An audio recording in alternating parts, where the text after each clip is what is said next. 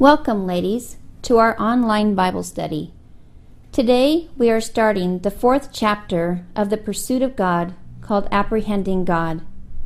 To apprehend means to become aware of. So we are learning to become aware of God. Notice that the verse Tozer uses for this chapter is Psalms 34, verse 8. It reads, "O taste and see that the Lord is good.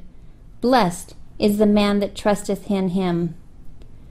Those who seek the Lord discover that he not only saves and keeps, but that he also satisfies. When we read, "O taste and see that the Lord is good," taste here does not suggest a sip or a nibble. It implies feeding on the Lord through his word and experiencing all he has for us. Let's turn in our Bibles to 1 Peter chapter 2, verse 2 and 3. It says, "As newborn babes desire the pure milk of the word, that you may grow thereby, if indeed you have tasted that the Lord is gracious." David also found that God's word was sweet, as we notice in Psalms 119, verse 103. It says, "How sweet are your words to my taste, sweeter than honey to my mouth." Tasting means knowing God better and enjoying him more. So to know God better, we need to look at who God is. Question number 1 of our homework says, to most people, God is an inference, not a reality. Is he a reality to you? Now, as you did your homework, I'm sure you journaled a lot on how God is real to you. And there is a lot of stuff that God does for us. But I want you to look here and see this of what people think about Christ on the street. Please listen to this. I consider Jesus to be a religion's idea of the second coming of the Lord. Well, being a Muslim, I would say that Jesus is actually a prophet of God. We believe that he was sent down by God to give Jesus is the Son of God, and he's my Savior. And be yours too. He was a liberator, also a revolutionary in his time. In my opinion, I believe his story is very important for people of our day and age. But personally, I don't follow in the religion that he has created for us, or so to speak. No, I'm kind of an atheist, so it doesn't really have much meaning. And so he was somebody who dedicated his life to saving my life. That's the reason why we're here today, is because Christ gave his life for us. I'm not really Christian, but I'd definitely say I consider him a philosopher personally. I think he had a lot of wonderful ideas. I think some of them have been lost in the centuries since then, but I think he was definitely groundbreaking. Jesus is the Son of God, and I believe that Jesus is the main purpose of my life. Because if it wasn't for him, I wouldn't be living. You know, Jesus was a man. You know, I don't care about the whole Son of God thing, because supposedly we're all the sons and daughters of God. Not to me, but from what I hear from other people, he's the savior of Christians. I think Jesus was a real person, and I guess now he would be kind of an overseeing spirit. I think he was a person, but now I don't know if he's a person or like a concept or a belief. You know, something that like just keeps people going. So they say he's a prophet of God. He is the Son of God, a liberator, revolutionary of his time. They don't know because they're an atheist. They say that he is a philosopher, just a man, or a concept of belief that keeps people going. To most people, God is an inference, not a reality. They deduce that he must exist, but he is not spiritually known to them. To others, God is only an ideal. He is goodness, beauty, truth, or the creative impulse behind existence. God, to some, is a reality known in personal experience. From generation to generation, you can see a spiritual downfall. You figure Tozer wrote about the lack of spiritual pursuit 60 years ago. Think about where we are today. We have seen with the video series on our founding fathers how our country was built on Judeo-Christian ethics. We see here Thomas Jefferson, our third president. He said, "Almighty God, who has given us this good land for our heritage? We humbly beseech thee that we may always prove ourselves a people mindful of thy favor and glad to do thy will. Bless our land with honorable ministry, sound learning, and pure manners." Then we have our 30th president, Calvin Coolidge, who said, "The foundation of our society and our government rests so much on the teachings of the Bible that it would be difficult to support them if faith in these teachings would cease to be practically universal in our country." And now, our 44th president, Barack Obama, states that we are no longer a Christian nation. Let's hear from President Obama's own words. "We once were, we are no longer a Christian nation, at least not just. We are also a Jewish nation, a Muslim nation, and a Buddhist nation, and a Hindu nation, and a nation of non-believers." Not only has our leadership withdrawn from God, but God has been taken out of everyday living. Psalms 33:12 says, "Blessed is the nation whose God is the Lord." Ladies, we need to get back to the basics. Our nation is not going to get any better. We are living in the end times. Now, more than any other time, we need to be diligent in pursuing a deeper relationship with God. We need to be in our Word. We need to know God experientially.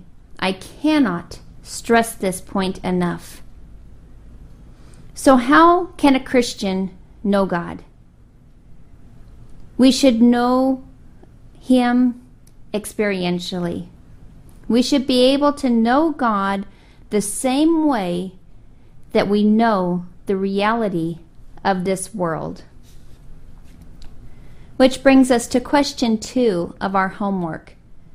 In what ways can we apprehend God in the same way we can apprehend this world? When we look at this, we can know God as certainly as we know material things through our familiar 5 senses. And what are they? It is hearing, seeing, touching, tasting, and smelling. Let's look at some Bible verses that go along with these 5 senses. For hearing, we have John 10:27 says, "My sheep hear my voice, and I know them, and they follow me." For seeing, we have Matthew 5:8 says, "Blessed are the pure in heart, for they shall see God." Touching, we have Mark 5:27. "When she heard about Jesus, she came behind him in the crowd and touched his garment." Tasting, we already saw we had Psalms 34 verse 8. O taste and see that the Lord is good. Blessed is the man that trusteth in him. And then last we have smelling. Psalms 45:8. All your garments are scented with myrrh and aloes and cassia, out of the ivory palaces by which they have made you glad. I'm reminded of a story that I heard about a city pastor who was visiting a sheep farmer. The sheep farmer asked the pastor to come and take a walk with him on his land. So the pastor did. As they walked, they came across the shepherd's flock of sheep grazing in the field.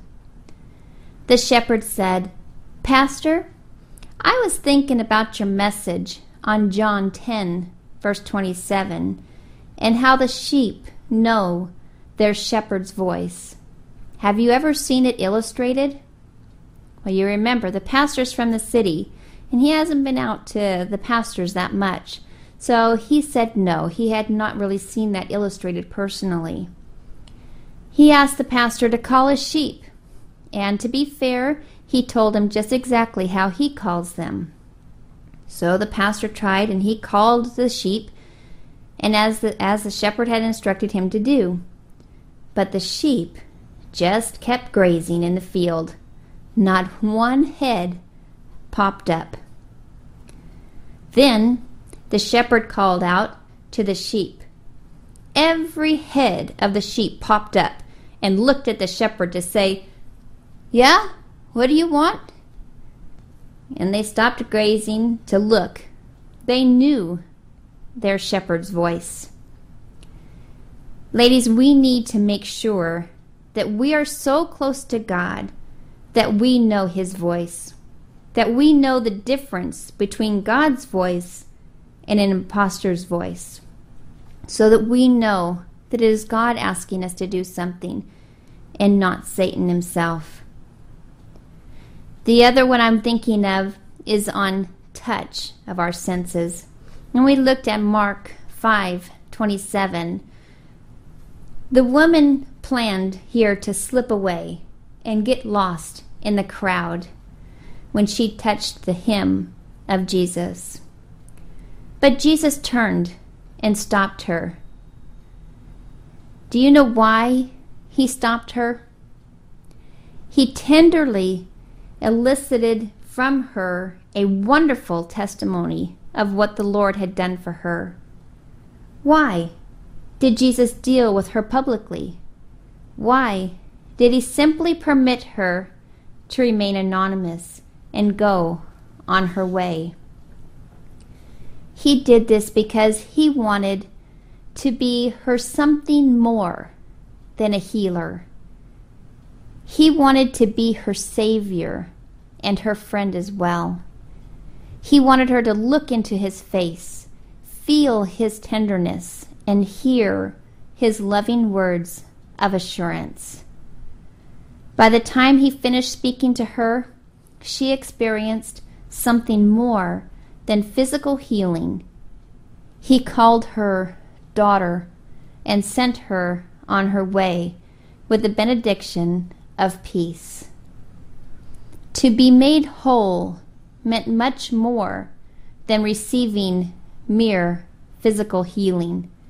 Jesus had given her spiritual healing as well. Ladies, he wants us to feel his tenderness and hear his loving words of assurance too. We apprehend the physical world by exercising the faculties given us for that purpose, as we possess spiritual faculties by means of which we can know God and the spiritual world if we will obey the Spirit's urge and begin to use them. So question 3 of our homework says, why can't an unregenerate person apprehend God? So let's look at 1 Corinthians chapter 2, verse 14 for the answer. It says, "But the natural man does not receive the things of the Spirit of God, for they are foolishness to him, nor can he know them, because they are spiritually discerned." The spiritual faculties of the unregenerate man lie asleep in his nature, unused, and for every purpose dead. Speaking of the unregenerate man, I would like to play for you an audio of a man who is an evolutionary biologist and internationally renowned atheist, skeptic, and humanist. His name is Richard Dawkins. I don't know how many of you are familiar with him, but he wrote a book called The God Delusion, which was a bestseller in 2006. Dawkins contends that a supernatural creator almost certainly does not exist, and that belief in a personal God qualifies as a delusion. Listen to a speech that he had made. Let's go to an extract from chapter 2, the God hypothesis. The God of the Old Testament is arguably the most unpleasant character in all of fiction.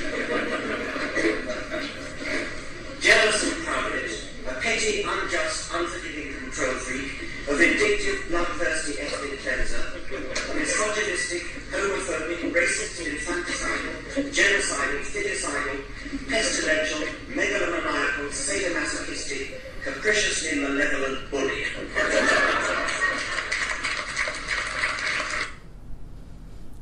It is so sad to hear such words come out of a man, and to hear the people laughing and applauding this. It just shows you how much Satan really blinds the people. Question number 4 of our homework says, what is the key for believers to know and have a habitual conscious communion with God? In other words, what enables our spiritual senses to function? Let's look at Hebrews 11, verse 6. It says, "But without faith it is impossible to please him. For he who comes to God must believe that he is, and that he is a rewarder of those who diligently seek him." So the key to developing our spiritual senses is faith. Notice that it says it is impossible to please God without faith. By faith is meant a living, active faith, a faith that knows and follows God, communes and fellowships with God. It does not matter what a person does. Without faith, he cannot please God. It is utterly impossible to please God without faith. Without a saving faith, a person stands alone to face the trials and tribulations of this world. As believers, God is there to help us through these trials and tribulations that we face, but an unbeliever is all alone. Notice the second part of that verse. The person who comes to God must believe. And there's two things that they must believe. He must believe in God, that God is, that God exists. The words "must believe" mean necessary and essential. It is absolutely necessary and essential. And the second thing is that we must believe that God rewards those who diligently seek him. Now I want you to note the word there for diligently. It means to seek out God, to diligently seek to find him, and to know him. God does not reward the sleepy-eyed, complacent, non-thinker, half-interested, worldly-minded, pleasure-seeker. God rewards those who diligently seek to know and follow Him. This leads us to our fifth question in our homework that says, what is the difference between imagination and faith? When we look at this, it says, Tozer shows that imagination means it projects the unreal images out of the mind and seeks to attach reality to them. Faith creates nothing. It simply reckons upon that which is already there. So question number 6 of our homework says, why do we habitually think of the visible world as real and doubt the reality of the other? Tozer said, our trouble is that we have established bad thoughts. We habitually think of the visible world as real and doubt the reality of any other. We do not deny the existence of the spiritual world, but we doubt that it is real in the accepted meaning of the word.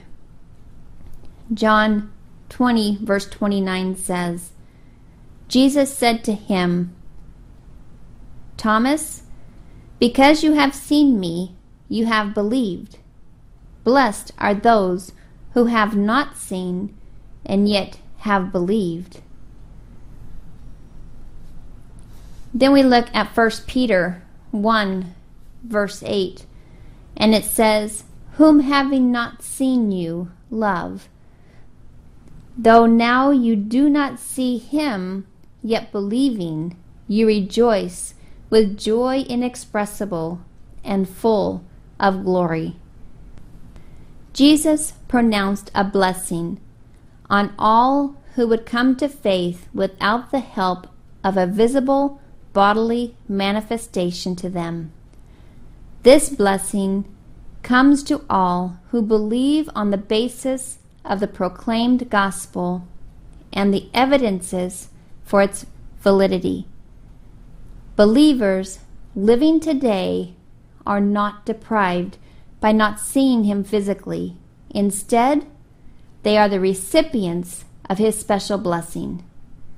Blessed are those who have not seen and yet have believed. When I think of something you cannot see, but yet you believe in, I think about wind. Let's look at John 3, verse 8.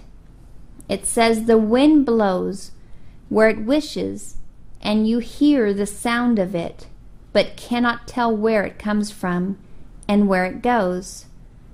So is everyone who is born of the Spirit. This is where Christ was telling Nicodemus about how to be born again, and how he explained that you don't see wind, but yet you believe in it. You can see the effects of the wind, but you cannot see it.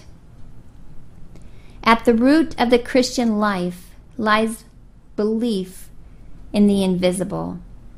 The object of the Christian's faith is unseen reality. We must shift our interest from the seen to the unseen. For the great unseen is the reality is God Himself. So question number 7 of our homework says, what do we have to be if we truly seek to follow Christ? If we truly want to follow God, we must seek to be otherworldly. We need to choose the kingdom of God. Tozer said, the soul has eyes with which to see and ears with which to hear. As we begin to focus on God, the things of the Spirit will take shape before our inner eyes. Obedience to the word of Christ will bring an inward revelation of the Godhead. It will give acute perception, enabling us to see God even as is promised to the pure in heart. A new God consciousness will seize upon us, and we shall begin to taste and hear and inwardly feel God, who is our life and our all. More and more, as our faculties grow sharper and more sure, God will become to us the great all, and his presence the glory and wonder of our lives.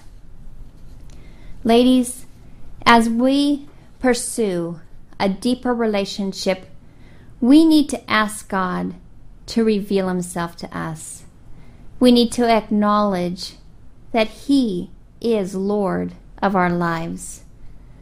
As it says in Luke 19:40, if we do not acknowledge Christ as the Messiah and glorify him, the stones will cry out and glorify him.